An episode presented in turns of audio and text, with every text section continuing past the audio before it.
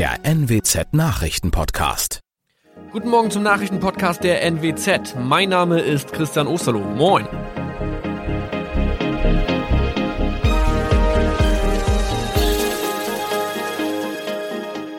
Und das sind unsere regionalen Nachrichten am Morgen. Die Grünen wollen Moorstraße in Oldenburg umbenennen. Viereinhalb Jahre Gefängnis für Falschgoldhandel. Und Landkreis Kloppenburg meldet ersten Omikron-Fall. Der Name Moorstraße könnte laut den Oldenburger Grünen rassistisch aufgefasst werden.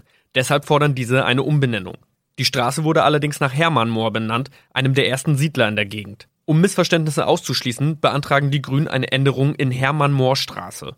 Dann müssten alle Anwohner ihre neue Adresse in ihren Pässen angleichen. Außerdem müssten Polizei, Feuerwehr, Rettungsdienste und Anbieter von Navigationssystemen informiert werden. Die Stadtverwaltung schlug vor, ein Zusatzschild mit Informationen zur Person Hermann Mohr anzubringen. So könne man alle Irritationen beseitigen. Tobias G. musste wegen dem Verkauf von Falschgold am Mittwoch vor das Landgericht Oldenburg. Nachdem der Schortenser bereits im Mai zu einer Freiheitsstrafe von mehr als drei Jahren in Jever verurteilt wurde, betrieb er seinen Handel auf eBay Kleinanzeigen weiter. Das wog bei der Verhandlung schwer auf. Der 27-Jährige schrieb in die Inseratsüberschrift das Wort plated, was so viel bedeutet wie überzogene und nur vergoldete Ware. Da im weiteren Anzeigentext aber die Rede von einem Reinheitsgrad war und die abgebildeten Goldbarren eine Seriennummer trugen, handelt es sich hierbei um eine Täuschung. Tobias G. wurde zu viereinhalb Jahren Haft verurteilt. Ein weiterer Fall der neuen Omikron-Variante ist am Mittwoch im Nordwesten bekannt geworden. Der Kreis Kloppenburg bestätigt, dass eine Frau bei ihrer Rückreise aus Südafrika am Hamburger Flughafen positiv getestet wurde. Sie befindet sich weiterhin in Hamburg in Quarantäne.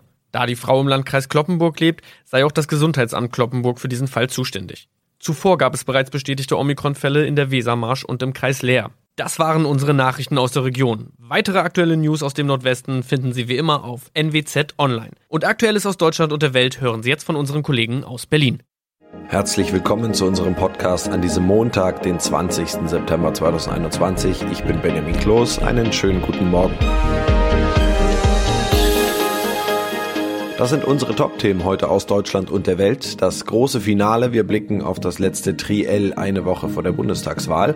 Wahl die zweite, denn Russland hat nämlich schon gewählt, und zwar sein neues Parlament und Long-Covid-Erkrankungen bei Kindern. Wir schauen uns die Ergebnisse einer gerade veröffentlichten Studie aus Australien an.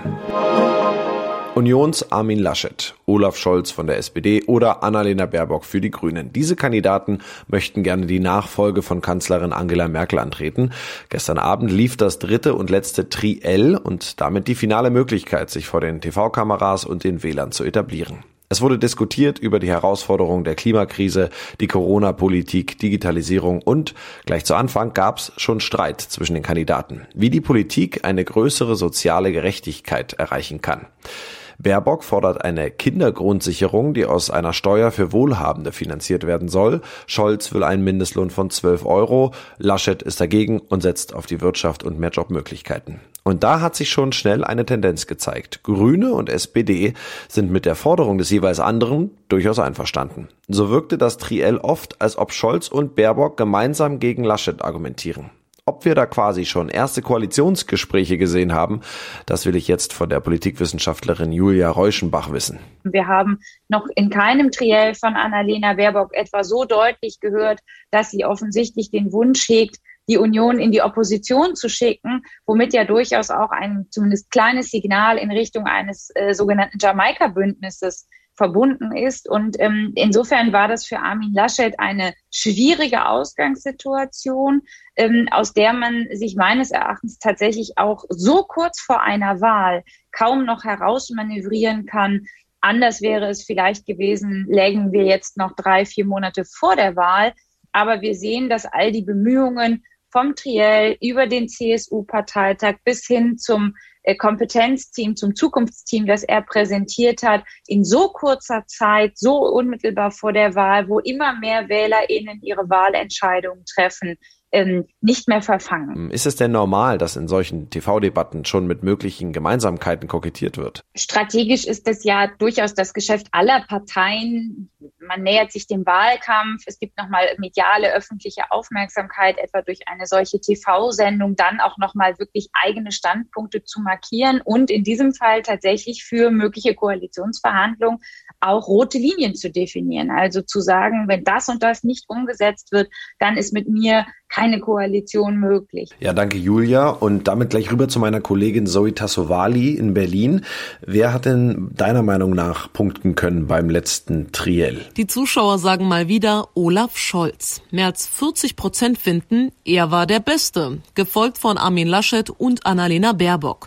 So ganz stimme ich da ehrlich gesagt nicht zu. Baerbock war bei diesem Triell deutlich befreiter und angriffslustiger. Sie hat bei Laschet auch öfter mal dazwischen gegrätscht. Der war übrigens in der Defensive, anders als letzte Woche. Liegt vermutlich auch daran, dass SPD und Grüne, Scholz und Baerbock oft einer Meinung waren. Ja, der Mindestlohn war ja einer der großen Streitpunkte. Lass uns doch mal reinhören, wie da die Kandidaten diskutiert haben.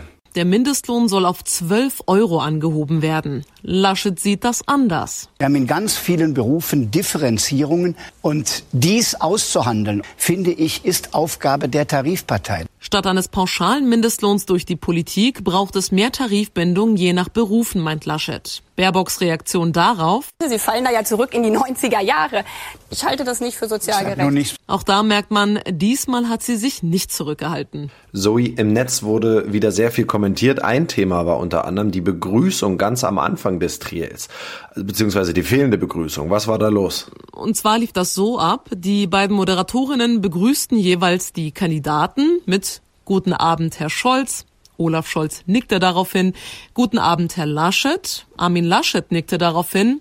Und Guten Abend, Frau Baerbock. Sie antwortete als einzige mit Guten Abend. Rentschnecke schreibt dazu auf Twitter, Redezeit ist kostbar und wird sogar der Höflichkeit untergeordnet. Martin B. ist da etwas direkter und schreibt, wenn man begrüßt wird, grüßt man zurück. Nennt sich Höflichkeit. Kann scheinbar nur Baerbock. Das war und ist gerade eine Riesendiskussion im Netz. Danke Zoe. Nach nun jetzt drei TV-Triellen sind viele Wähler hoffentlich etwas schlauer, was sie am nächsten Wochenende denn dann wählen wollen.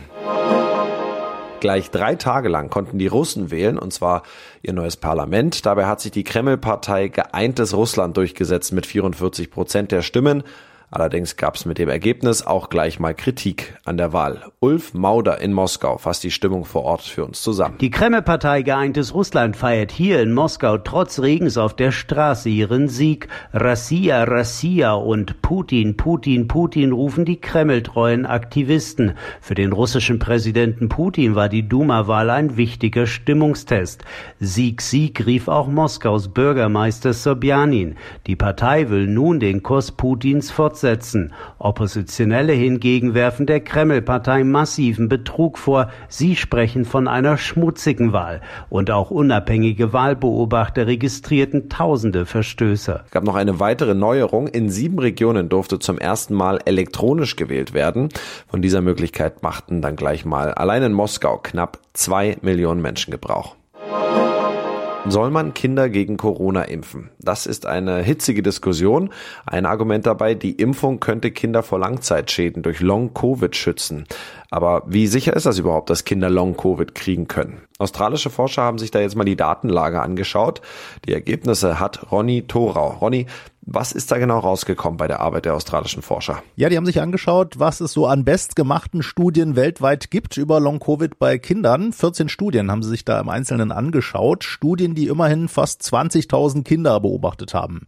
Herausgekommen ist, es gibt Corona-Symptome bei Kindern, die wochenlang anhalten. Insbesondere Kopfschmerzen, Schlafstörungen, Konzentrationsschwäche, Bauchschmerzen oder auch Muskel- sowie Gelenkbeschwerden. Aber nach zwölf Wochen war da der Großteil der Kinder in den Studien beschwerdefrei frei. Das könnte heißen, Kinder können Long-Covid bekommen, aber weniger lang und schwer als Erwachsene. Ja, das klingt eigentlich nach einem klaren Ergebnis, aber Ganz so klar ist es nicht. Nein, leider nicht, denn ein Ergebnis der australischen Forscher ist auch, die bisherigen Kinderstudien sind beim Thema Long-Covid nicht gut genug gemacht. Da müsse es klarere Kontrollgruppen geben, also den Vergleich von gesunden Kindern mit Long-Covid-Patienten. Sonst kann man ja zum Beispiel nicht auseinanderhalten, welche der wochenlangen Symptome vielleicht auch durch Lockdown-Folgen kommen oder durch Stress oder andere Krankheiten. Die Frage also, ob eine Impfung für Kinder wegen des Long-Covid-Risikos nötig ist, da sagen die Forscher, das lässt sich mit der derzeitigen Datenlage nicht oder nur sehr schwer beantworten. Heute an diesem Montag feiern wir einen ganz besonderen Tag, der uns alle betrifft oder zumindest mal betroffen hat. Heute ist Weltkindertag. Das freut nicht nur die Kinder in Thüringen, sondern alle Menschen dort, denn Thüringen ist das einzige Bundesland, in dem der Weltkindertag ein gesetzlicher Feiertag ist. Das heißt, dort wird heute ein verlängertes Wochenende zelebriert und die Läden haben zu. Das war's von mir. Ich bin Benjamin Kloß und wünsche Ihnen noch einen schönen Tag. Bis morgen.